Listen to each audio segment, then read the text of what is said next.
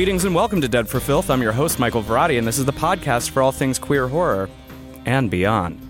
Today's guest is a journalist, writer, and Bram Stoker award winning editor of Dark Delicacies Original Tales of Terror and the Macabre by the world's greatest horror writers. He was a columnist for both FearNet and Blumhouse.com. He's been nominated for over half a dozen awards, including the Shirley Jackson Award and the Black Quill. His short story, The Lost Herd, originally published in Hot Blood 2 in 2005, was turned into the premiere episode of NBC's Fear Itself. And he is the co founder and owner of Dark Delicacies, a book and gift store known as the Home of Horror located in Burbank, California, which won the El Post Negro Award from Italy for Best Specialty Store. Please welcome to the show, Del Howison. Thank you very much. Glad to be here. Glad to have you, Del. Thanks for joining us today. Uh, you do have the distinction of being the first this type of guest on the show. Do you know what that is? My wife knows what that is.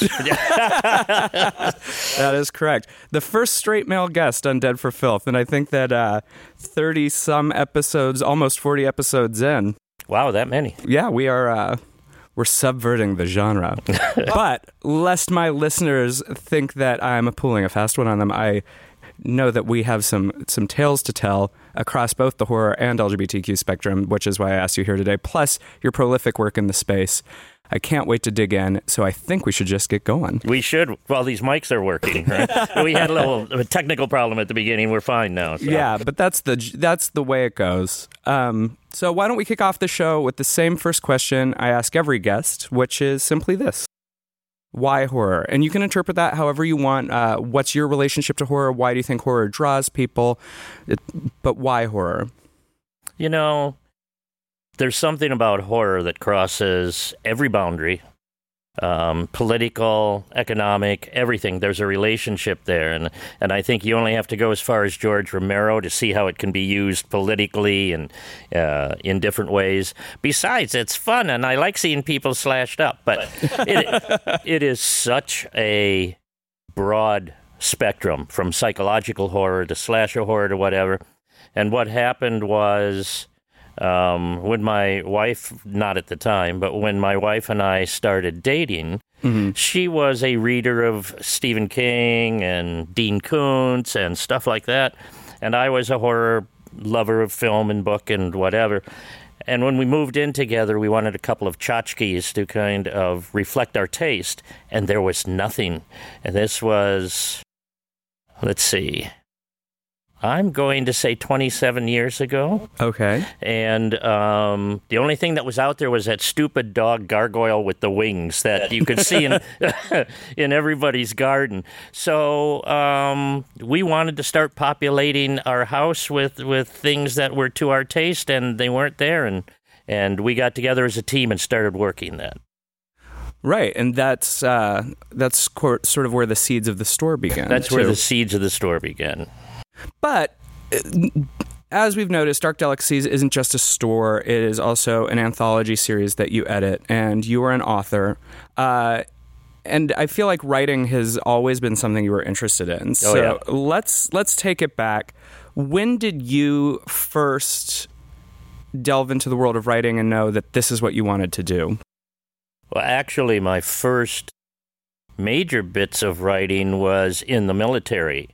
Uh, when I was in the Army, I worked for the uh, PIO, which was the Public Information Office, and did things for um, the the Post newspaper, for Stars and Stripes, which is a real large newspaper in Europe and I think Asia. I was in Europe at the time. Um, it's the largest English language newspaper in Europe, mm-hmm. which is surprising. And it kind of gave me the bug. Uh, I had written short stories and stuff in school, you know, but it wasn't until I started doing journalism that it really clicked for me. And what was that transition from journalism to creative writing? Because that is sort of a different mindset. They're they're different. Well, maybe not in today's world, but once upon a time. yeah. Um, yeah, it is a different mindset, but it's no more different a mindset to me than making the transition like I'm doing more with script these days, screenplay. Right. And I think from prose to screenplay is the same kind of a transition. Right. Because you're thinking in a completely different space and in a different direction. So. Right. I don't write any fiction in inverted pyramid. That's a difference right there from journalism. That's Start with the main line and work your way down. Tell me about the first thing that you ever had published. Do you remember what it was? In in articles, I don't. Right. In fiction, um, prose writing, it was amazing because the first thing I had published was the short story, which was a Western horror story called The Lost Herd, which is the one you referred to earlier that got rewritten and scripted. Uh, Mick Garris did the first scripting on it. Right. And then it was in the um, Fear T- Itself. Fear Itself television show. Which not only was it the premiere, but I understand it was also the highest rated episode of the series. It was. It went downhill after they saw mine. but yeah, that was the first thing, and it was the short story was in a a um, anthology that was part of a series called Hot Blood that came out in mass market paperbacks for a long time. I was like in Hot Blood twelve or something like that, and one of the editors was Jeff Gelb, and we had a signing, and at the signing I said.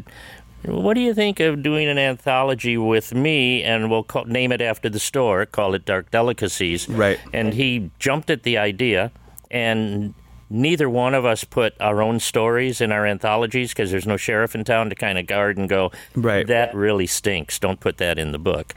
So um, it started that way. Uh, that was my very first attempt and my very first sale, and it went in his book, and then it led to everything else. It, it just you know blossomed.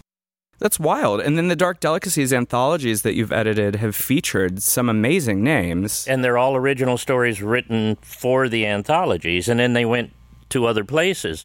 The first anthology had a um, zombie story by Ray Bradbury, which may be his only zombie story. Um, he had it. It was what we call a drawer story, where you know you've Right. you've written tales and they're in the drawer, and and that's that. but he had never published it. Right. And um, he said, Yeah, I think I have something for you, Del. And he went through and he found this and he ran it by me. And I said, That's great. It had that. That beautiful afterglow of childhood and memory and different things like Bradbury's known for. But he said, I need to rewrite it. I need to update it. So he did that for me, and um, we put it in the book. It was great. But we've, you're right with the names. We've had Matheson, we've had uh, Clive Barker, Paul F. Paul Wilson, just many, many people. Yeah. F. Paul Wilson made me one of the strongest cocktails I've ever had in my life.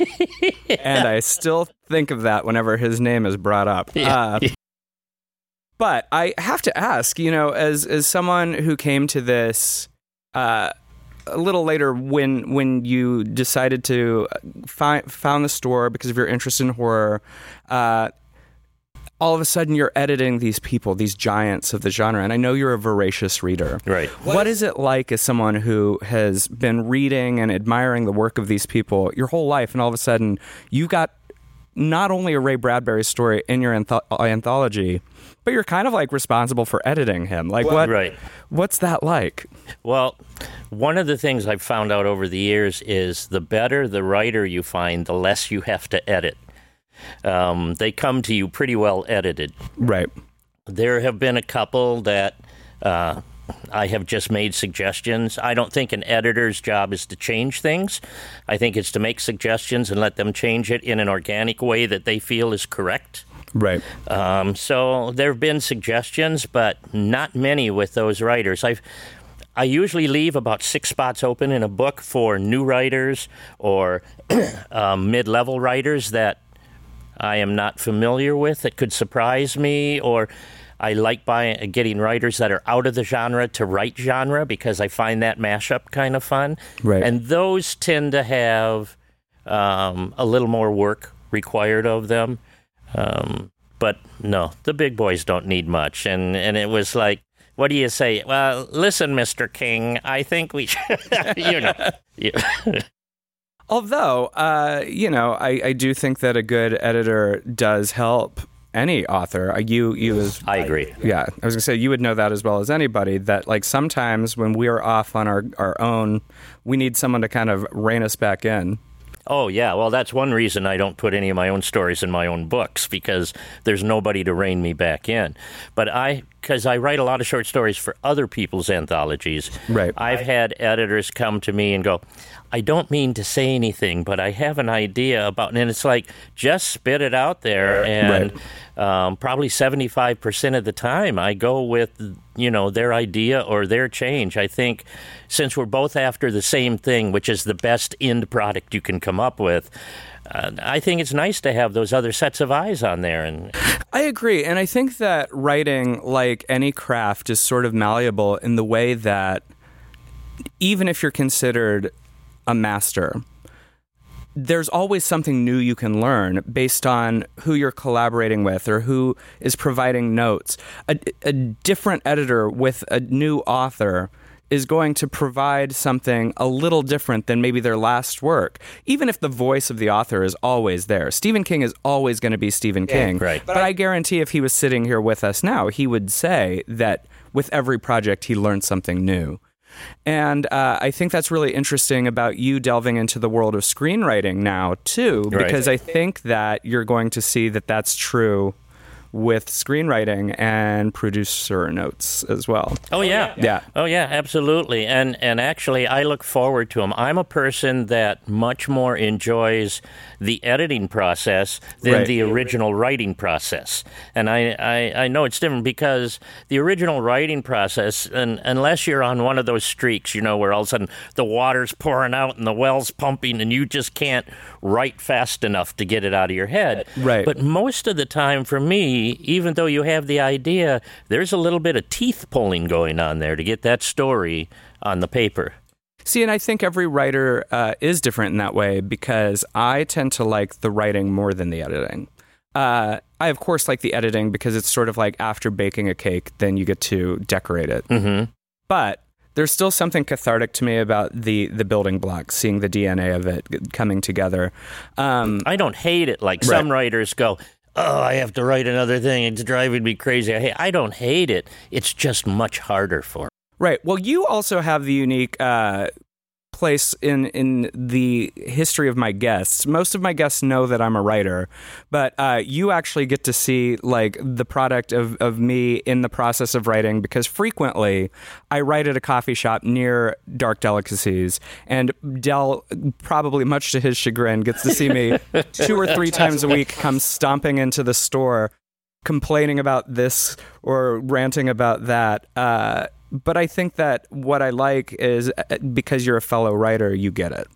And rarely, uh, I must say, is your rant, though, about.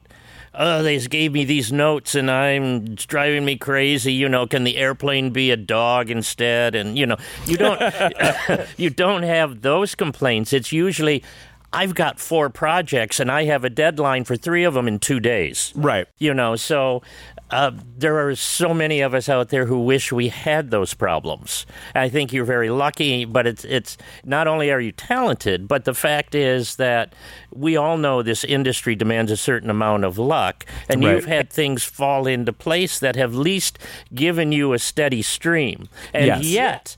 And yet, we will all say that you're always, all of us are always scrambling for the rent. It's true. That's the thing uh, about the world of creative work is that it can be feast or famine, but sometimes when it's feast, there's still a hint of famine there. You have Oh. to you have to work. I am Or fear of famine. fear of famine. I am always uh, honest about the fact that I am grateful for the work that I do, and I love the work that I do, and uh, I never will complain about the work. I'll complain about the nitty gritty of the work Right. because that's just how people are. But like the work in general, I'm happy with. Because I've also been there where I've been waiting for things to happen, and I it, I also am no fool. I know invariably I'll probably at some point be waiting again. Uh, but that's sort of the lot of of the creative, where um, you know you just do it because you love it, and no better person to have that vantage point than you in the place of- Dark Delicacies, because over the store's twenty five years. Pl- almost 25 years you've had so many artists in and out and you've probably seen people at the peak of their powers emerging like doing all sorts of things uh, the one that's driving me crazy right now, not the person, but along the line of what you're talking about is back when the store opened up a couple of decades ago, you know, you had directors like Tom Holland and Stuart Gordon and all of these people working, and now Joe Dante, Romero, and then here we go ahead 15, 20 years. And none of them can find work anywhere. The money's not there. It's, I mean, occasionally they get a job here and there, Right. but nobody is working like they used to. And they were the prolific horror directors of our time. Right. Do you find that's true though across the board in terms of the industry uh, with creative individuals where there's just a shifting landscape?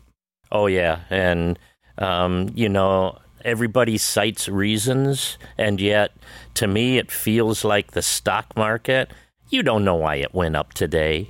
You don't know. It, there was a war in Afghanistan, and Donald Trump picked his nose. We don't know that that affected the the stock market, but people always make up reasons. One reason that is universal is nothing to do with youth, but it is the fact that, hey, in horror this year, there were 5,000 people working. In horror this next year, there's a thousand new people that have entered the field. Right. So even though you have the people going out the other end or dying off or whatever it may be, you always have that new high school group graduating and that new college class coming out. Right. So you're always adding new people in there, with which spreads it thin. But I will say, yeah, it does spread it thin. But what I find really interesting about this genre more than any other is there's something special about the fact that if you're really passionate about horror, there's a way in mm-hmm. if you have the drive and the creative ability and you're willing to put in the work. Whereas, you and know, can live on one meal a day. yeah. Yeah. but you know, you you've seen you've seen it, you see it, people who make a movie in their backyard with their friends on a weekend. And it's a horror movie, it finds distribution somewhere because there's an audience for it. If you and I decided to go out and make a Syrian period piece set in Victorian England with, with no money, no one would buy it. but that's sort of the exciting thing about horror is if you really love it, there's there's a place for you. And there's um, like like with your period example, there is a monetary thing that you can get away cheap or inexpensively, and yet still make something pithy or scary or whatever Right. if you want to, without just saying, "Hey, look, let's throw buckets of blood around." It's a horror movie, Right. Um, and also, as you and I have seen in our time, the number of platforms for stuff available has just exploded. Right. Which I think is great if you're a creator. Right. Because it used to be there were limited places for your work to be seen. But now in the world of digital and streaming, which I know that maybe some of the older guys will complain about because it's not it's not allowing them the 5 million dollar budgets they used to get. Right. But Which tr- felt like more than five million back then. Right. But and that's just the that's the way of the world, the cost of inflation. But there's no longer one gatekeeper that says, no, not you, but him. Now people with different voices and different means, if they have a creative idea and they have the drive, they can make it happen too because they can find a platform. And I think Right. that's exciting. That's the one thing I really Yeah, like. that's very exciting. The the availability of places for your stuff to be seen is crazy. Right. And the first one that kind of went crazy was YouTube. People could shoot a little movie and put it up on YouTube and then Right. all these people watch it and then they get 50 cents from the exposure. But it led to so many people getting real jobs. Yes. You know, they go, now it was an audition piece. What I think the problem may be now is that there are so many platforms that people can't find you. You Right. know what I mean? I I go to the movies and before the movies they show this thing like Oh, Ozark Hillbilly Killers season 2 coming out on Bubba TV and I'm like what is Bubba TV and where was season 1 and how do I even find it? I can't I can't locate this stuff. I uh, I am looking forward to the new lineup of programming on Bubba TV this coming this fall. Uh, well, uh, I mean, it's like if you have Hulu, you have these 50 channels available. But if you have Amazon Prime, then you have these different ones. And right. No, it, there is a danger to be lost in the shuffle, but I think it's all the more impetus for artists to really create something worthwhile that stands out. that's what I was going to say. I think maybe it's a better chance to give quality and let quality come to the surface. Yeah. I'm hoping. I don't know. We're in the infancy of all of these platforms right now. Right. Um, well, since we're talking about the world of, of uh, indie films and low budget filmmaking, one thing I didn't mention in the intro is that you do occasionally act. I do. And uh, if I'm not mistaken, you hold the record of being the actor to have portrayed Renfield from Dracula the most times on screen. That, according to Video Watchdog, yeah, I did it four times. So tell me about that gig, like your your long long going stint as Renfield. Well, I do I do a lot of C movies, and um, You mean like the letter C, Like the not letter like C. maritime films, not maritime films, right? This is like there's A movies and B movies, and I do C movies. Yeah, um, and most of most of those were like on the verge of being Skinemax type movies, you know. Right. Um, so there was there was a little titillation in there, but at the same time, it, and it's usually titillation with horror because those are the two least expensive things that somebody can do. right? So I did all four of the Renfield films for the same director writer, um, and we just carried it through uh, because Dracula in his films sometimes it was female, sometimes it was male. Had to show up at various points in the movie, but they needed the character to carry it through. So they needed the Renfield character to. Uh, none of these were the original Dracula type story. Sure. You know, these were Hollywood Dracula type stories. But it was a lot of fun because me being the through line, it gave me a lot of work, and I met a lot of really cool people, and I got to to work with uh, some interesting people like John Carl Buechler, who did the special effects for uh, one of the films I was in, and and I had a good time. Yeah, he directed Friday the Thirteenth Part Seven. Uh, he created the Ghoulies. Um, I remember John uh, told me once that the reason the Ghoulies talk in Ghoulies Three, Ghoulie, Ghoulies go to college, is because they went to college. There you go. Yeah, because they didn't talk in the first two movies, but now they have university education. And either a Ghoulies or one of the later Goonies, one of those was a Mick Garris movie. That's right. Oh, Critters. Critters. Oh, it was Yeah, a yeah. cri- Critters, Ghoulies, Goonies. There. Yeah. Okay. All right. There we well, you know the '80s. If it wasn't something trying to eat you, And what was which one is the one that's like they they hail as the worst? It's got June Lockhart's daughter in it, uh, Anne, and and it's uh, a goonie or a queer critter or a, it and it's listed as one of the worst films ever made. But people go to festivals to watch it. Oh, it's not. Oh, I have no idea. Yeah. Now I wonder. No. Oh, it's not Troll Two, is it? Is it troll? 2? See, trolleys. We could call it troll. So we've talked a little bit about the ins and outs in the business of writing and and uh, low budget filmmaking, which I feel like sort of jumps ahead on the timeline. You mentioned how you and your wife came together and were joined to, together by your love of horror, Mhm. uh, and you had started writing in the military. But tell me a little bit about the the early life of Del and your your journey into that, because I know that before Dark Delicacies, you probably didn't think that the world of horror is where you were headed.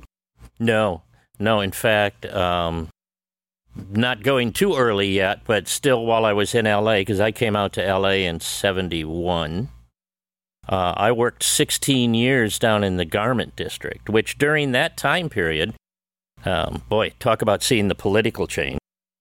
During that time period, Los Angeles became the number one garment district, out garmenting New York. Right. And then all the free trade agreement and all of that stuff went through and it died on I mean literally factories closed and stuff because all of the manufacturing got moved off uh, offshore. Right. Um, so I saw it go through that complete cycle. I was downtown working during the uh, Los Angeles riots, and uh, that was really a weird thing. They allowed us to leave work early, which I thought was big of them.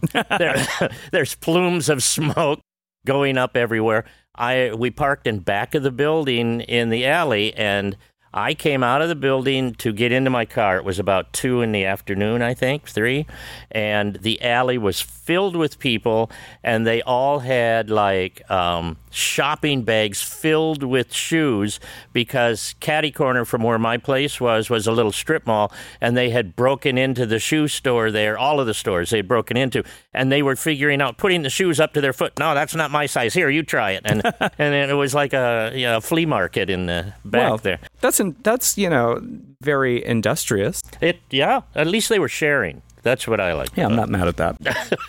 uh, and you had come from Detroit before. Yeah, Motown. Yeah. So We say Detroit. Detroit. Detroit. Yeah. Uh, now you told me a story, and I think that this will be of uh, interest to listeners for of Dead for Filth. Uh, that leads into your work at the Garment District. Right. But while you were in Detroit, you had a job selling a certain item at. You mean when I was entrepreneurial? Yeah. Yes. Could you tell my listeners what you went into clubs to sell and how you got that job? Oh, I think I, I sold a lot of um, tape cleaner. it was um, it was amyl Amyl nitrate. amyl nitrate, which they sold a lot of times as VHS and whatever tape cleaner. Oh, they still do. If you go to an adult store to buy poppers, that's what we're talking about, kids' Right. poppers. They still call them VHS cleaner, which I find hilarious because who has a VCR anymore other than hardcore collectors? That's it. I'm sure the kids who are buying them today, they just think, you know, they don't even know what they're they're fake buying. No, Yep. I don't think they have an idea. Oh, VHS cleaner. What's a VHS? Yeah. Yeah. I- But yeah, so there was an area in Detroit um, around Woodward and Six Mile and in Highland Park, which was the gay area where all of those clubs were concentrated, Right. basically. Um, the bathhouses, the clubs, uh, the whatever. And this was at the height of disco. So um, poppers were the thing. So you know, and it worked out well for me going in as a straight guy. I could go into the clubs. I didn't have uh, any involvement with relationships or anything, and I was able to take care of their needs and make a little money and move on. In fact, that's also though funny enough where all of the heterosexual adult movie theaters are located in that exact same area. That's interesting. Yeah. It's sort of like the city sort of quartered off what they considered to be the unmentionable. It was the red light district without it being a red light district. Do we have a different color light for, for just the club, a blue light district? I don't know. Oh, I don't know. Um, I would like to, you know, maybe a, a rainbow light. Oh, there you go. No, But not then. not then. No, there was no rainbow coalition. There was none of that stuff. Well, the rainbow didn't come about till later, anyway. When? Uh, I think it was the 70s, because the gentleman who created the rainbow flag just recently passed away. Oh, okay. That, see, you learn something listening to Dead for Filth. That's what we strive for. um, so, how did you end up in that job, though? Because I feel like in the disco era, where many parts of the countries, uh, being gay was still very illegal. Yeah. Uh, and you know, you're living in the Midwest, where I'm sure it was frowned upon. A little bit. How is it you managed to not only uh, end up there selling poppers in bathhouses and clubs, but how did you stumble into that job to begin with? You know, I'm not sure. Um, because I was definitely a hardcore rock and roller. Mm-hmm. Um, used to even own those shirts that said "Disco sucks." yeah, Right. I had the the whole thing, and there was like near that time there was like three of us or so living together in a house in Birmingham, a rented a rented house in Birmingham, and I think I worked a variety of different jobs. The one I worked the longest was driving a van delivering medical supplies all over the state of Michigan, um, dropping off the blood substitutes and this and that. So every day I got in the truck and drive and drove and came back. It was like an eight hour thing. I'd drive clean across the state making deliveries. But um, I'm trying to think as I'm as I'm segueing here um, how I got into that outside of um, doing a few substances myself in those days. I uh, I I don't know exactly how that transit. Maybe there's pieces of my memory missing. I ju- well, I just like that you also delivered medical supplies because by day you are delivering items to take the edge off, and by night, I'm delivering items to uh, take, Take the edge off. Yeah. and then when you move from Detroit to LA, you end up in the garment district. And is it true that uh, a lot of the work that you did in the garment district was specifically for the leather community? And There was there was a lot of that. I actually covered seven states. Um, I covered from downtown L.A., north to about the middle of the state, and then I covered seven adjoining states. But like if I went to um, Texas, I was dealing specifically specifically with the aeronautic industry, Interesting. like people making custom planes, and they had to do upholstery and different things inside the airplane they were making. Uh, here, I worked with a lot of people who had leather shops um, from uh, Alfonso, who did a lot of leather for Western movies, making gun belts and vests and things like that, to um, people over by LACC and stuff who had their own leather shop that catered to the fringe folk Right. um, that were making harnesses. And uh, my biggest one here was for Doc Johnson, who was a big adult manufacturer in North Hollywood. They covered an entire square city block. And it was the first time I walked in there, I was just blessed. I was blown away at what I was seeing.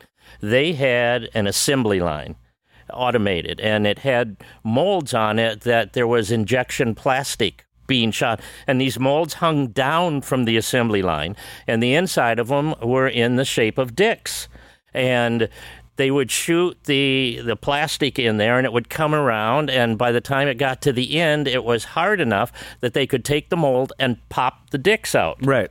and they would they had they had them on a great big table that was surrounded by about 25 Latino women Right. who were popping out these like 9 to 15 inch dildos Sure. but like any model when if you ever built models when you were a kid they came on a little plastic thing and you broke the piece off Right. so there was always a little plastic nub sticking on them that you had to break. So these women are all standing around with scissors with nine inch dicks in their hand, cutting the little plastic nubs off the end of them. And um, all I could think about was, I wonder what happens when they get home to hubby. Does he like? Does he feel bad about this or what? But they also did. They made the harnesses that you would snap adult accoutrement onto, Right. and I provided the snaps and the machinery, the automated machinery that would put those snaps on. And if a machine broke, then my job was to go in there and repair it, so they would buy more snaps, and we'd all make more money. And see, this is why at the top of the episode I said, although Del is our first straight male guest, there is intersection to the queer community. And what I think is interesting too is that, um, and correct me if I'm wrong, because I, I didn't get a chance to talk to you about this before, but early in your life, you had thought of or did go to the seminary? I went to John Brown University, which was a private Christian college in Arkansas, and um, I was going to uh, be a, a preacher. In fact, in one year, uh, or a minister, I guess. I don't know the difference. They Yeah. all, it's all the word, you know. Right. Um, I think I read the Bible three times in one year, and we were doing comparative religion study and stuff. But I was also taking broadcasting at the same time, so um, having a little bit of a gift to gab, which you need in either profession, Sure. uh, I kind of veered more towards the broadcasting. And I didn't want to be there. There, Right. were, there were a lot of straight poops there, and, and I just wasn't there headwise. Right. So my parents said we will only pay. I was a youngin. My parents said we'll only pay for college if you go to a private Christian college. And I had picked that one because it was the furthest from Michigan I could find. And um, so the only way for me to get out of it was when the second year started, attend nothing. I would go and do my broadcasting gig, Right. but I never went to class, so they flunked me out across the board, and my parents couldn't send me back. And this is before all of the the the this, Yeah. that stuff that we just talked about. So what I love is the idea that you at one point are going to school potentially to become a minister and then fast forward to here's some poppers at a bathhouse here's some snaps for a harness while these women are cut cutting nib- nubs off of dildos Nubs off of dildos. so it's sort of like I love the trajectory of of that journey um and you did work in broadcast for a while yes I did work in broadcast for a while. I'd, I'd love to work in broadcast again, but you know, AM radio and, and stuff is so weird. It now. is. Yeah. yeah Um, well now it's all podcast and satellite. now it's well, I like podcasts. I love. I do Right. podcasts in a second, but now all of the good radio has gone to satellite. right Um, and in the beginning, I don't know how much it's changed now, but if you listen to like Jim Ladd, who is a big one on underground radio, on XM radio or whatever it is, most of those people have their own music collections that they play. It's Right. not like you go into the NBC studio and get to pull from the library. Right. So and if you're on an FM station, they tell you what to play, and it's only the top 40. Yeah, so it, that's still programmed, or at least on uh, on any of the terrestrial radio. Whereas the satellite radio um, seems a little more freeform, which is what I got used to coming up in the late '60s. Right. Uh, I do just love the the trajectory of your career from from Holy Place to Radio Place To Holy Place. to Holy Place. uh, but one thing that when we first met that I really appreciated and admired about what you do, both with the store and you as a person, is uh, you've always fostered a sense of inclusivity. Right. And uh, I'm wondering because there has been a lot of cross section in your life with the LGBTQ community and other uh, outsiders, um, do you think that horror is a place where people come together because it's sort of the outsider genre?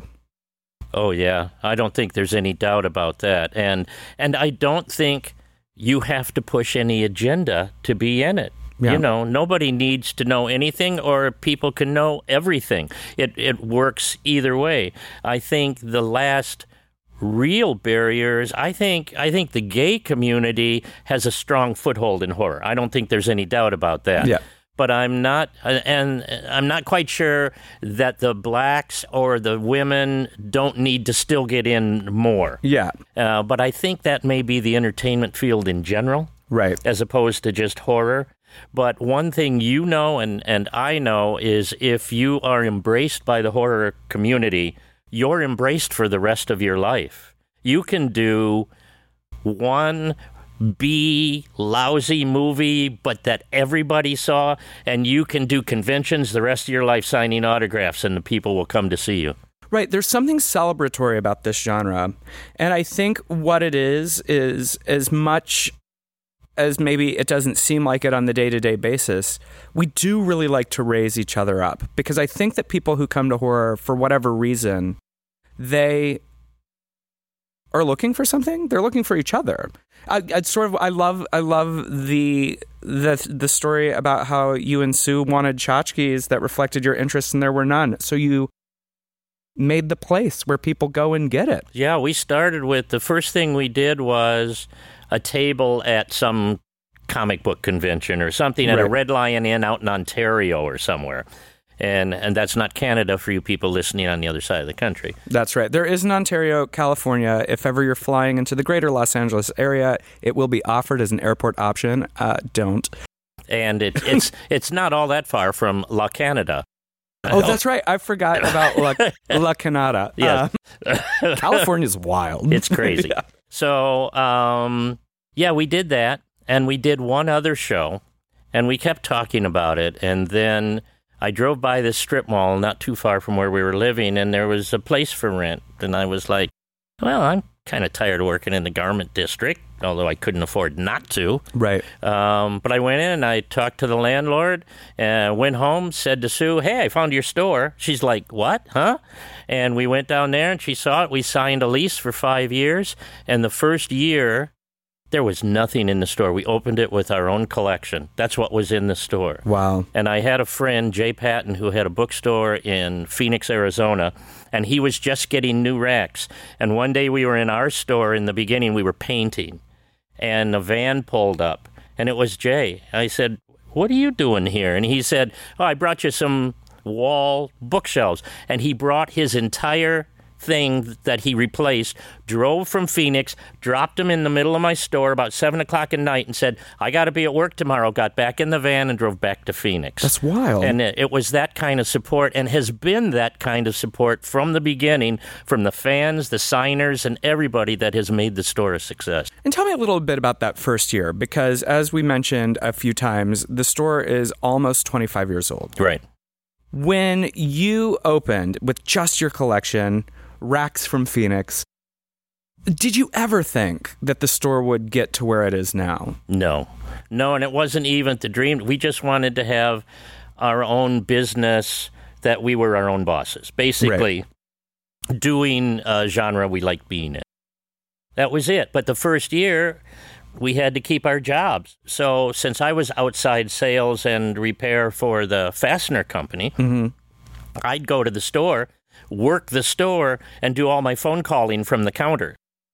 Uh, we and Sue quit after the first year. She was working at Nestle World headquarters in Glendale, and she quit after the first year and then ran the store full time. But otherwise, we'd have a friend cover or I'd cover when I'm supposed to be at the other job, and we just kind of worked it until it happened. What I love about Dark Delicacies is how it has truly become, I think, an institution, not just in Southern California, but with the genre in general. I talked about how uh, it had received the award from Italy as Best Specialty Store. It also has been entered into the Rondo Hall of Fame.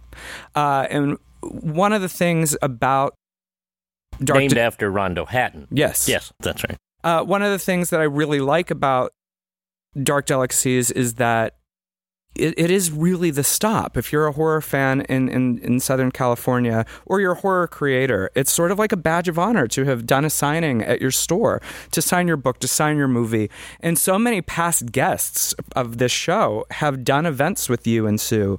And um, the store has come up so many times that it is. Uh, really, I think for this generation of, of genre enthusiasts, part of part of our fabric of, of our our society, and that's got to Yeah. feel good as somebody who looked at your own personal collection and was like, "We want more of this. We want to be able to provide the community," Yeah. and you did. because it start when you know Sue would sell a book at our first store, and the person would leave the store and she'd go in the back room and cry because she'd sold some of her collection, and then she'd come back out and she'd sell another piece of her collection. She'd go back in and cry again. I, I mean, for that to then develop into it had we haven't changed horror but we have changed the horror community. And Yes. what you could there were no horror stores. And in fact half of the stuff that we carry three quarters of stuff we carry now didn't even exist. And we have people making things for it. And we have had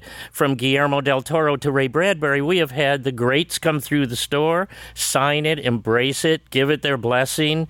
Um, I am completely blown away because there was no way this was even in the fantasy dreams, you know?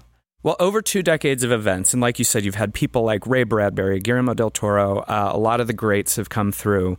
Uh, I'm sure it's very difficult to whittle down the list to like a greatest hits. But do you have any standout memories of events? And tell me about like the first time you realized, oh, this could be more than a bookstore. We could host events where it could be a movie signing or whatever. Actually, I got that idea. I used to go to signing events at a at um, a store over on Ventura. I, I want to say Mysterious Galaxy, but that's in San Diego. But it was over there, and they'd have book signings. It was a horror, sci-fi, fantasy store. Right. And I thought, if I ever get a store, this is a good idea because it not only gives people a reason to come to the store, but it gives people a reason to come back to the store. Right. And the the whole trick in retail is to get people in the front door. After that, it's up to them to find something that they that they like. So, um, the very first person who ever ever signed with us. And my thought at that time was if I get this first signing, maybe I can get to the point where we can have a signing every month. Oh wow! And, and now they're almost they're like twice a week. They're, they're twice a week, and, and it's groups of five and six people signing, you know. But the first person who ever signed in the store was uh, Sara Karloff. Oh wow! And uh, hopefully, uh, we talked to her at Monsterpalooza this past year, and hopefully, she'll be back to sign here a quarter of a century later, which Oh would gosh. be interesting. I love that a marked uh, anniversary. Bookends. Yes. Any other uh, any other standout moments or wild things? Because I know that you get some characters in. We do. We do. We've had some interesting things. My favorite, and this is not to slight anybody, Of course. my favorite signer was Ernest Borgnine. Oh. He was such a sweetheart. He was uh, 92 or 93, somewhere in there. And he said, Del, if you come pick me up, I'll do the signing. So he gave me directions to his house, and we drove. He lived up on Mulholland. Right. And we picked him up, and, and I looked at the house and I said, This is McHale's Navy money, isn't it? He goes, Yep, sure was. So we're riding in the car down and back and hearing all kinds of wonderful stories from the guy.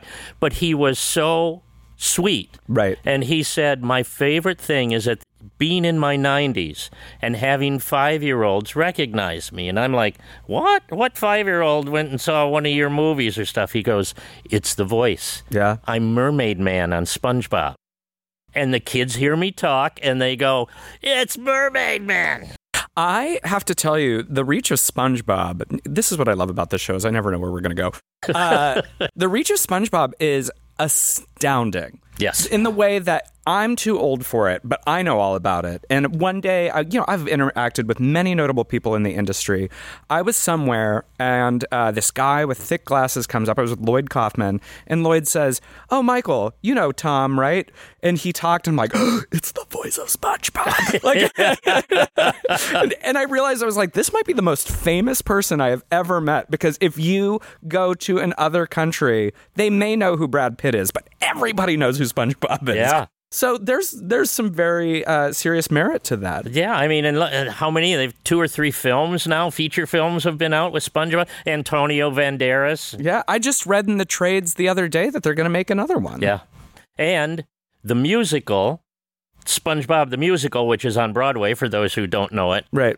tied for the most Tony nominations this year. Right. That was just this Yeah, week, Just dating as- the episode. That's right. And there's a volcano in Hawaii. But yeah, there's. But yeah, that's just crazy. I mean, when you think about it, it's about this this rude sponge that lives in the ocean, uh, whose girlfriend is named like Sandy Bottoms or Sandy Butts or something, and and she's a squirrel with an air tank. she has to have an air tank because he's under the ocean. Yeah, But how come when SpongeBob and Patrick go to the surface, they don't have to wear like little fish bowls with water? surface in the movie they went to space. So there you go. This is uh, th- these are the places we go. Um, but no, what I do like what you said about how you didn't set out to change horror, but you did make an impact on the horror community. But I do think beyond that, yes, Dark Delicacies fosters uh, a sense of community within the people who love horror and the people who gather around it, and it sort of has become a place that a lot of us go to and know, and we celebrate with each other and celebrate with you and Sue. But what I, I really think is smart about Dark Delicacies is that it's a brand that extends past the store. We've talked about the anthologies and all of these amazing uh, people who have participated. Great. And I I can't think of anybody else who has taken uh, something like that and also made it into something broader. And you, you know, you say that, and I understand what you're saying, and yet I don't feel that it is us who have done that. It's almost like we own this house and we opened the door, and all these weird people came in. and then all this shit happened, and I don't know what, Right. you know. Um, it did. It. I think the reason it changed the horror community because it's a gathering place Yes. for people of like mind. And you could walk in there at any time and maybe run into Greg Nicotero and, you know, uh, Kevin Tenney and Tom Holland all talking about making a movie. And then over here is some stuntman. And then over here, it's just, it is the epitome of location, location, location. Yeah. We could not have done this in Des Moines True. you know. So a lot of it is that, but without the people in the business and without the fans, it wouldn't be anywhere. Now we want to expand into the e-media instead of just books and putting out anthologies. So, um, you know, we want to do uh, short film platforms. We would like to do Dark Delicacies production as a film thing.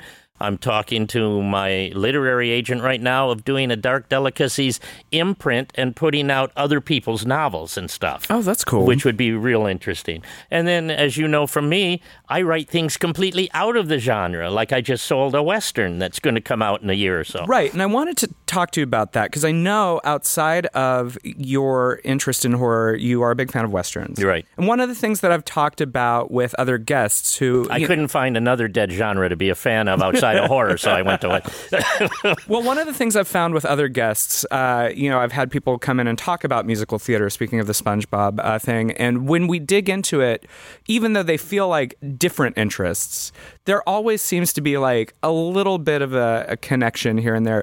And because you like westerns, and uh, we talked uh, earlier about how uh, the Lost Herd began as a western horror story, right? Um, I've written two short story horror short stories that have both been published, so that's been fun. Do you think there is something uh, that connects the world of the western and horror? Is are they are they adjacent oh, yeah. genres that are akin? Absolutely. I mean, if you look at some of the big writers like uh, Joe R. Lansdale, who writes the Hap and Leonard series, which is now a TV series. Right. But he's written a series of straight westerns. I think he's even won the Golden Spur Award. Right. And he's also w- written uh, weird westerns with supernatural underpinnings and things like that. So there definitely is. And a lot of times, westerns and horror are about loners. Right. You know, it's you take somebody, it's the, the classic horror setup. You take somebody or some people and you put them in a place that they can't leave and then you throw everything at them. And I think that happens a lot in Westerns too. Yeah. So tell me a little bit, if you can, about this uh, Western novel that you just sold. The Western novel I just sold is called uh, the working title, as we say in the business, right? the Survival of Margaret Thomas and it's uh, first person telling from the female's point of view. Um, and there's only two types of westerns that have ever been written. We, a stranger comes to town, or they go on a quest. That's it. That's right. every western in the world. And she goes on a quest. She's actually going across country um, from Missouri to uh, south of Yuma, Arizona, in the 1870s, early 1880s, to go to a trial of one of the people she thinks was responsible for the death of her husband. That she is guilt ridden because she thinks it's her fault that she distracted him and he was killed. Of course, the quest turns into something else and it goes on and on. So there's a touch of true grit mm-hmm. with that kind of quest thing going on. But she's in her 30s. She's not. It's not a young Mattie like it was right. in True Grit. And along the way, she picks up a series of fellow travelers that move with her. So one of them, somebody her husband had arrested and put away in prison some time back. She begins an alliance with, and another one is a gypsy lady and and a madam who's quitting her job. And pretty soon you have this intrepid intrepid troop of of individuals, loners, you know, single people right. who have to band together. And you tell me that that doesn't happen in Dawn of the Dead or any of the other things where you throw these people together who have nothing in common except they're all facing the same danger. Right. And it's all about survival and sort of facing your mortality. Exactly. Uh, and I, I had wanted to talk about the Western because I wanted to highlight the fact that you wrote a Western where the lead character is female. Right because I think that the perception of the Western genre is that it is a primarily male protagonist driven world. Very primarily that. Yeah. yeah. And uh, I think there's something exciting about subverting that, if even in a small way, to give us a female lead in a Western. I remember when Sam Raimi did The Quick and the Dead with Sharon Stone. Is it a great movie? Maybe not. But like, how often did we get Westerns with a female lead where she's a gunslinger kicking ass? That was a refreshing take. Exactly. Yeah. And yet, there's things where you end up with the female being suddenly becoming the kick ass, like, um, you know, from Terminator or something, uh, where it doesn't really work for me. Like recently, I saw A Quiet Place. Oh yeah, which uh, I enjoyed the movie. My sphincter tightened at, at points. You know, it was I, it was a nerve wracking movie. Yeah, but they had to do that very Hollywood moment at the very end of the movie where then she grabs the shotgun and points it yeah. at it. They didn't need that. That could have been cut right off the end of the movie, and you would have thought more of the film. I think, but the film works. Uh, well, speaking of books and bringing it back to horror, uh, we didn't get a chance yet to talk about your werewolf book. Yeah, well, I have a werewolf book and I co wrote a vampire book too, both for the same publisher, um, written at the exact same time. I love a good book in tandem project. well, you know, script in tandem, so. Yeah. but um, Ulysses Press hired me uh, kind of as a work for hire and said, "Would you do a werewolf book on?" And the interesting thing was they said we have the title and we have all of the chapter headings. You just have to fill it in. How interesting. Like like that's the easy part. You just Right. fill it in because we worked and worked and came up with a title, you know. so it was one of the dumbest projects I ever was handed, and I said I've got to make my name is on here. I have to make some sense out of this. right. And um, hopefully I did. But when I have a chapter heading like How to Tell If a Relative's a Werewolf, and this is supposed to be a nonfiction book, Right. you know, it gets a little crazy. But the timeline, the historical werewolf, the sightings, all of that is real stuff. It just, an occasional chapter in there has got tongue planted firmly in cheek. Then they wanted me also to do a vampire dating book. Talk about being inclusive. Right. I mean, I've dated a few. They're fine. So I got with uh, Elizabeth Barrial, and that's her real name, who runs uh, Black Phoenix Alchemy Lab, the, Yes. the scent place. And I said, Do you want to co write this with me? And I used a pseudonym. They asked me if I would, so it made their catalog look bigger Right. of authors. So um, I changed my name to DH, which are my initials anyway, Altair, because it was my alter ego. And uh, I see you put some thought. I put some thought into it. If I have to not to take credit for this, so we couched the book in a dating book format, but Beth did some incredible historical. She's really good on the historical research and stuff, and.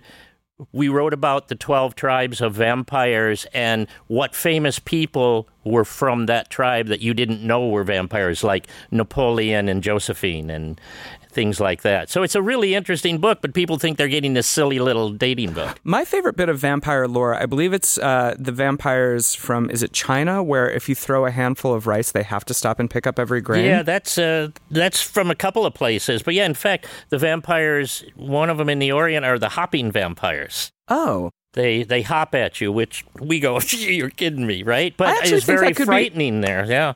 I think there's a really cool visual there in a horror movie that hasn't been explored. Yeah, like when we went through that whole thing at J horror where, you know, kids in mime makeup were scary. you know, give them dirty hair and put them in mime Right. makeup. Oh, that's frightening me to death.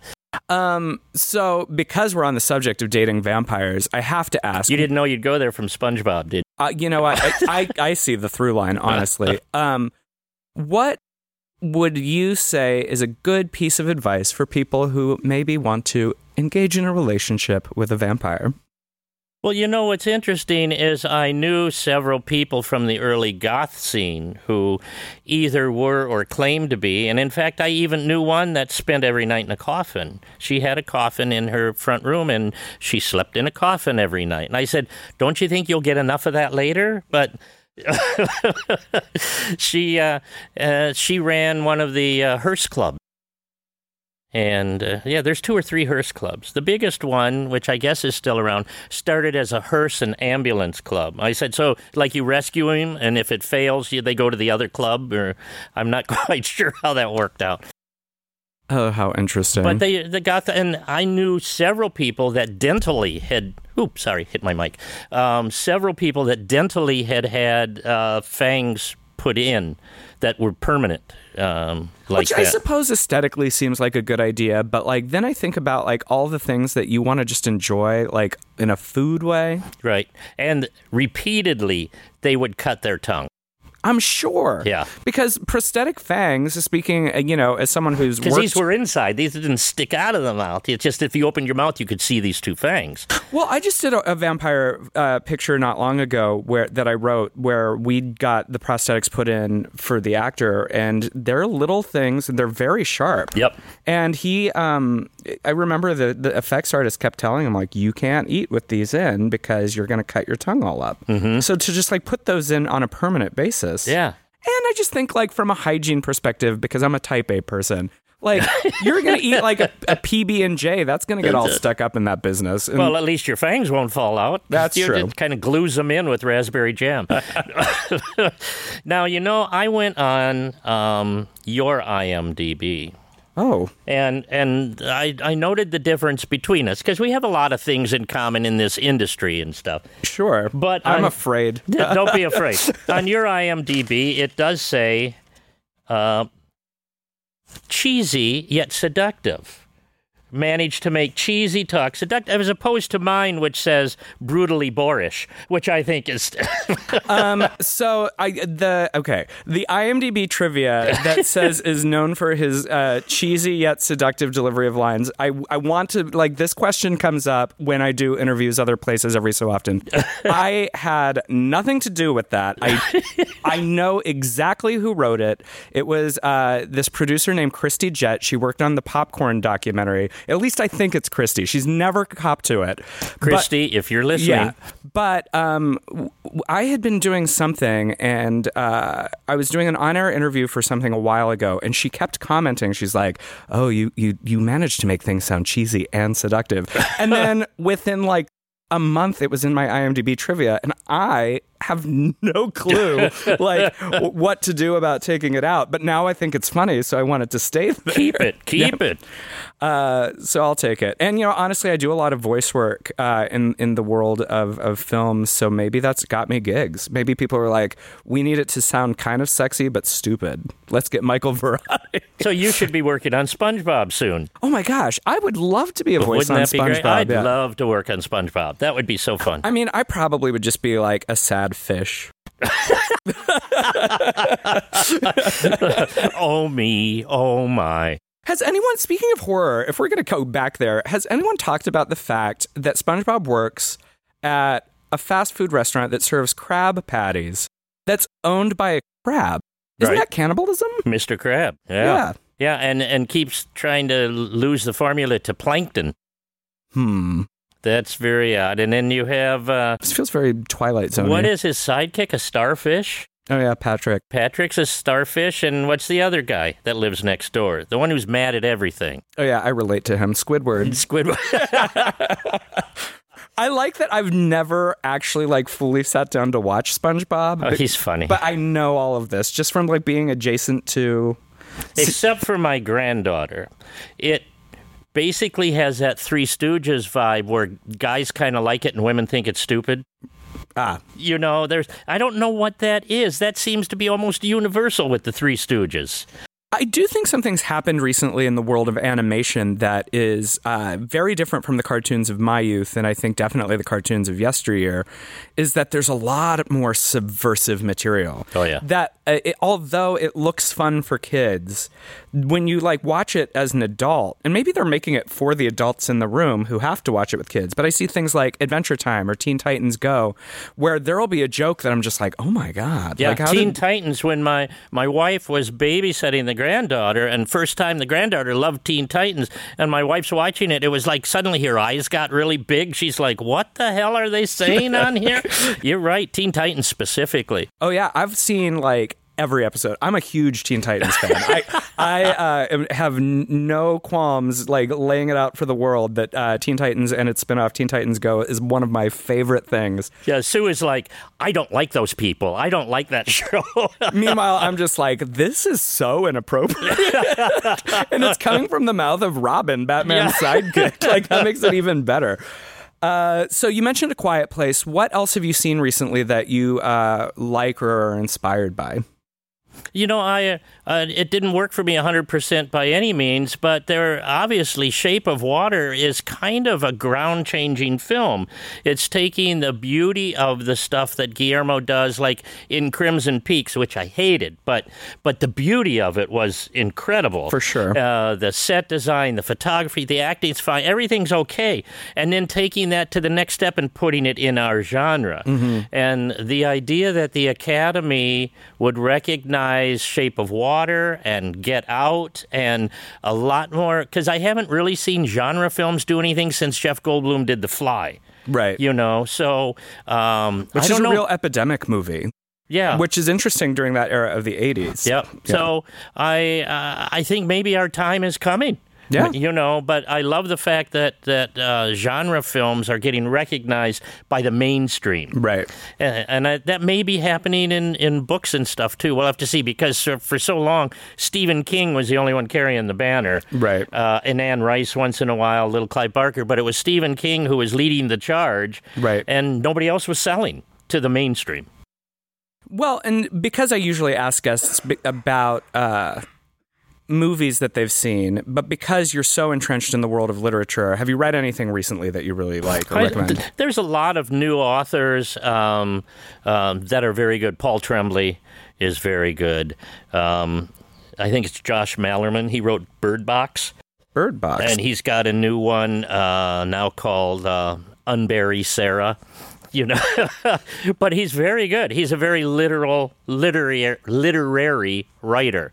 So um, I think for those people who are really tired, I think zombies for me have really run their course. It's kind of like what vampires did when Twilight ruined it for everybody. Right. Um, zombies just got oversaturated. I mean, where can you go now? Now we just we won't say why they're zombies. Okay, who cares? They're still zombies. Right. I- I'm done with it. So I'm waiting for the next wave of something to happen. Right. Um, Universal was it tried with the Wolfman movie? That with uh, that wasn't Antonio. That was uh, Benicio. Benicio, um, but it didn't work. Anthony Hopkins, and it didn't even make sense by the time you were done with it. But I don't know.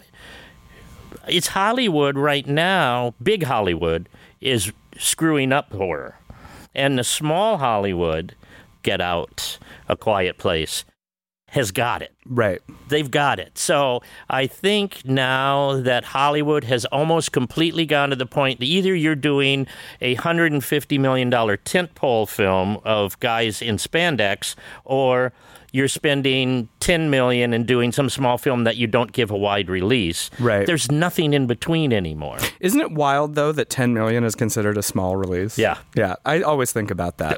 Because I'll be in meetings where they'll be like, well, it's going to be a small picture. It will only be $2.5 million. I'm like, is that small to you? I'll take, Yeah. I'll take that money if it's not a lot. Covers right. my rent for a few years. yeah.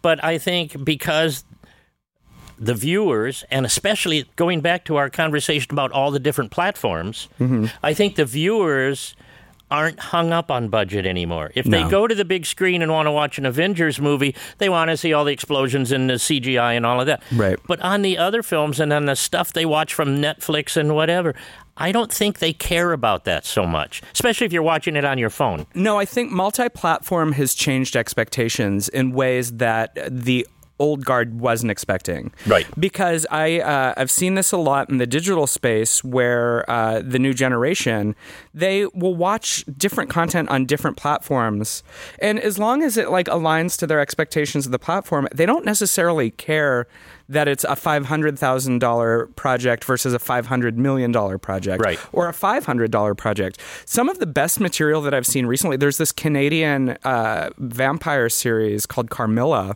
which is uh, all about Carmilla but updated with Right. lesbian vampires and things. And it was done as a YouTube series, which I feel like they made for like very little money. And it was so good. It was one of my favorite things I watched that year. I get emails all the time or Facebook notices from friends and stuff and go, if you haven't seen this short film on YouTube, you got to check it out. Right. And and you don't go in expecting explosions and big stuff, but you see some fascinating minds at work on some of this stuff. And I think the other thing that happened is that as much as Hollywood was trying to get into China or get into the Muslim countries or whatever they were doing, they didn't realize that Netflix and Amazon Prime and stuff was letting the foreign countries into us. Right. And I have been able to see so many European and Asian and Middle Eastern films that were great that I would never get another chance to see. Absolutely. And they, they shoot differently, and I get to see the countries in a different light than a travel log Mm-hmm. and how people act and respond and stuff. I think it's diluted Hollywood a little bit to the point that they can only make the big tent poles. True, and I think that like especially in the horror space, because I think horror is always reflexive, uh, reflective of the society that it comes from. It's really great seeing genre material coming from the Middle East and from Asia and from Europe, because because we're starting to get a sense, thanks to the digital culture, of the global community we're part of and how certain issues are affecting different people, and we see it through the art, like Right. what may be a ghost story from you know uh, Iran may also be speaking to socioeconomic issues in Iran. And because this is a queer That we didn't even know existed. Right. Yeah. And because this is a queer podcast, one of the things I always, uh, you know, I want to point out to listeners is if you have the opportunity to seek out LGBTQ films from other countries, especially countries that not you do not traditionally see queer content from, you're going to get a whole other perspective of the experience of people out in the world. I, I went to an Outfest screening a couple years ago uh, of a gay movie that was shot in China that they had to shoot in secret and then get out of the country because at the time the movie was made, it was illegal for them to make that movie. Mm-hmm. And it wasn't explicit. It wasn't any sort. It was just a love story where like these two guys fell in love, but it was just like they had to do it under cover of night. And was it a great movie? Not really. It wasn't bad, but the politics surrounding the movie made it a fascinating movie. the opportunity was fascinating to Yeah. to be able to see it. I mean, like when we saw uh, foreign films in the past, we- it was always about a political struggle, like Z, Right. you know. But now we're starting to see things like. What is it? A, a woman walks home alone at night, or whatever. The Iranian. Oh yeah, that movie was great. It was Yeah. great, and yet it had nothing to do with politics except the overall social politics. Right. Obviously, that infiltrates everything, but it wasn't a political movie. Right. And it was so interesting to see regular people making a regular movie from a foreign country where we know they're all screaming, raving, uh, you know, radicals. Uh, But- yeah, but- according to our news. according to our Yeah, news right. because we tend to think that the people of a country are who their leaders are right. and as much as we know that's not true with us Yes. why do we put that on other countries Right. you know And so I think rather than look to the politics of another country, look to their art. yes The art tells the story. The art will change Yeah. i just read a quote somewhere that was talking about art will cause more social change than all of the wars and political speeches ever made Amen. I can get behind that. yep Uh, I love the culture. That's the thing. It's the culture that brings it in. And the more diverse, I don't. Somebody asked a question. They said, why do we automatically assume diversity is good or diversity is better? And that is an assumption now that we Right. are, I mean, with the pushing of diversity agendas. right.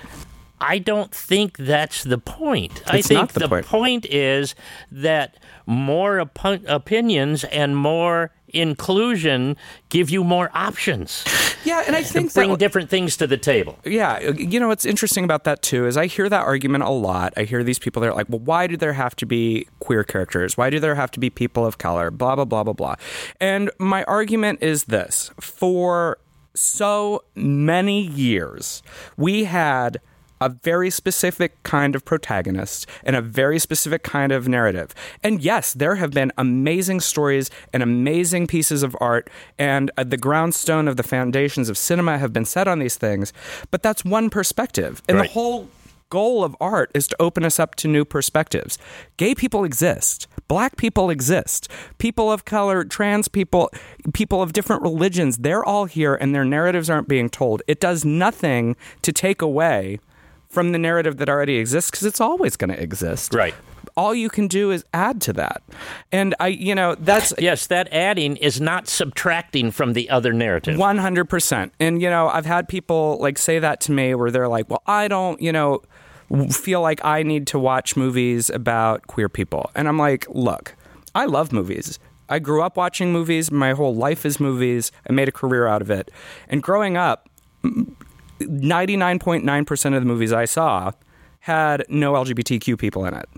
And I still managed to find something to identify with in the narratives that were presented because I, you know, could see aspects of characters and things and people that I liked. Well, how old were you when you realized that that you were gay?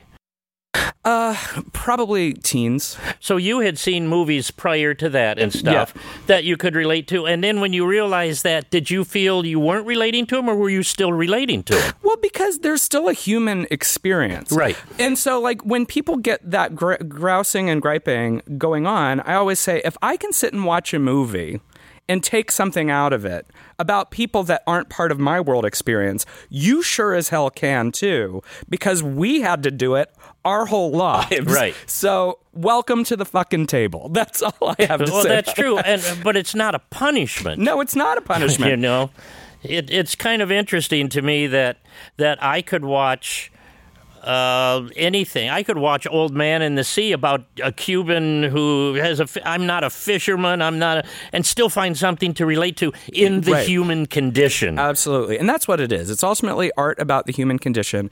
If you are looking, you can find something there. Right. Yeah. And I think it's mostly people that are afraid of change, afraid of getting out of their sweet spot because they might see something they didn't want to see and it made them uncomfortable. And my perspective has always been good art should cause a reaction. Yeah. Good, bad, indifferent, whether I'm putting, you know, the crucifix in a glass of urine or whether I'm painting Mona Lisa, Right. it should cause a reaction. Well, I think there is Make me think. there is a misunderstanding of the phrase arts and entertainment. It's arts and entertainment. Right. Art is supposed to challenge. Or, you know, the function of art isn't always just for you to shove popcorn in your face and clap. It can be that. Sure. And often it is that. But I, I have relatives who will be like, well, I, you know, I don't want to see a sad movie. I don't like, I only want to be entertained. You know, that's not art to me. I'm like, that is art. Like, if you, if, some, if you see something and it makes you have questions and it pushes buttons, uh, Makes you talk about yeah, it. There are movies that I wholly appreciate, but I don't know that I would say I, I loved because they made me have to like go sit outside and think about like, wow, maybe I could be better at this, or maybe the world needs this. You know, there is there is the function of art both as entertainment, but both as a mechanism for information for social change. Uh, I think that yeah. What was funny is like I, I just really um, didn't think about how far afield that was you know this conversation was going to go in terms of the need for that but i Right. suppose that's the arc of this whole series is is the discussion of um, how art is affecting people Right. And I'm not one of those people. I have friends who will watch the same movies over and over and over. I'm not a person who usually even watches a movie twice. They're- Right. I'll never get through them all. It's like the books on my bedside table. Right. My wife said if you put another book there, you're going to block the lamp and you won't be able to read at Right. night. It's the same way with films. There are so many films, and now that the world has been opened up to us in film, right there's I'll never get through it all. No. And it doesn't matter to me if I'm watching something that I'm totally unfamiliar with. I can get something out of it. Absolutely. I like what you said about the stack of books. And before we head off into the night, I will share I will share a quote with you from uh, Daniel Handler, one of my favorite authors. Uh, he once wrote, "I will probably die next to." A stack of books I was meaning to read. And I think about that probably every day Yeah. because I think anybody who reads a lot knows exactly what he means. That's right. Yeah. And they're not in any order. It's No. just that the one I bought most recently is on top. Right. well, you own a bookstore and I buy Yeah. books from you. You see how many books I buy. I buy books from me. So what's what's on the horizon for you, Del? What's next? well, we don't want to put uh, a time frame on this podcast. Uh, there's a volcano in Hawaii right now. you I- love that volcano. I gang. love that volcano. I have a friend over there, and I said, "Is this close to you?" And they wrote back and said, "No, about two hours away." But wow, Well, they didn't even know. um, I thought Hawaii is like this big, you know, Right. just a little little Oh thing. no. Um, having never been there, for me, I think it's reaching out and beyond the store. I think that the store is starting to get to its zenith and then we will do whatever. I we will never give up the corporation. We're not going to give up the the website. All of that stuff is too hard to establish in the first place. Right. And we would actually like to spread our wings and do more. I'd like to do more radio, which is where I came from. I'd like to write more. I'd like to, as you know, because you even worked with me on some of it, do more script stuff. Uh, I'd like to. I'd like to do more conventions and shows that I wasn't able to do because I had to run a store. Right. Uh, there's all kinds of different things I'd like to go into. So if you want me, call me. It's uh, don't talk to my wife. Just hire me on the side. Uh, but there's yeah, there's so many places and ways to spread my wings at Right. this point. So another year or two of the store, and then I think it's and during that time. Formulating how to reach out and do something else because some things seem feasible up here in my head, and then when I put it on paper, I go, "Well, that was just stupid." You know, why was I thinking of that? Well, there are no bad ideas, just uh, bad executions. That's right. Bad implementation. Right. of the- but thank you for having me. Well, thank you for coming on. Thank you for everything that you do and you and Sue do for the horror community. I know it's so valuable to so many of us. Me too. It's it it, it fills my heart. It does enrich me. Well, thank you. Uh, listeners, please, if you're in Southern California, go to Dark Delicacies or visit them on their webpage. I know they frequently uh, make things that are in the store available online. You can pre order things from signing events. Uh, also, check out Del's books and uh, just keep your eye out for this fabulous human and all the work that he's doing. Thank you again, Del. Thank I'm you. Michael Varrati, your host, always in Glam and Gore. Good night and good luck.